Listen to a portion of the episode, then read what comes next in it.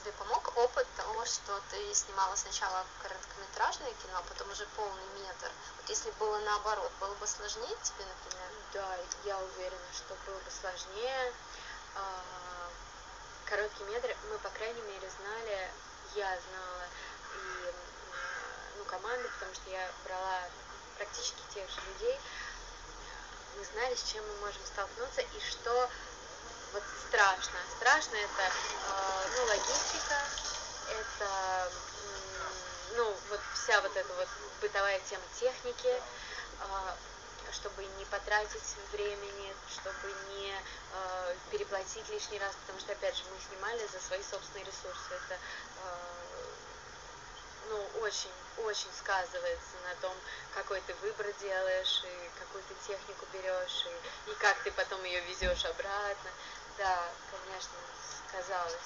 И я уже знала, например, что я э, хочу, что, чтобы у моего оператора были ассистенты там, в размере двух минимум, Э, чтобы у него было много людей вокруг, чтобы э, они не трогали хотя бы меня там с техникой какой-то, э, именно логистически там привести технику, отнести, чтобы не я это организовывала, а они сами вот в своей э, компании, компании варились, да, потому что на коротком метре я все делала. Uh-huh. Я и технику возила, и бутерброды мы делали, и реквизит мы готовили, и, ну, то есть все.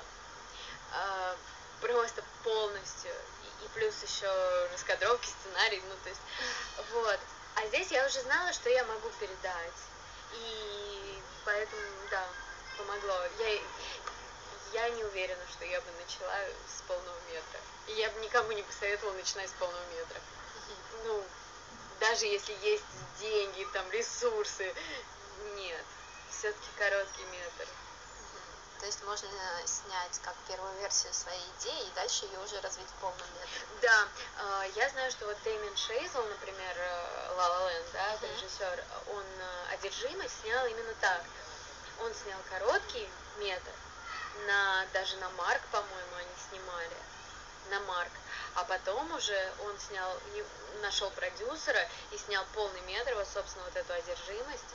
А, он снял полный метр уже совсем с другой техникой, с другим вообще составом. Ну, Поэтому... сильный фильм, да. Да, я считаю. Ну и вообще Дэмин Шейзел.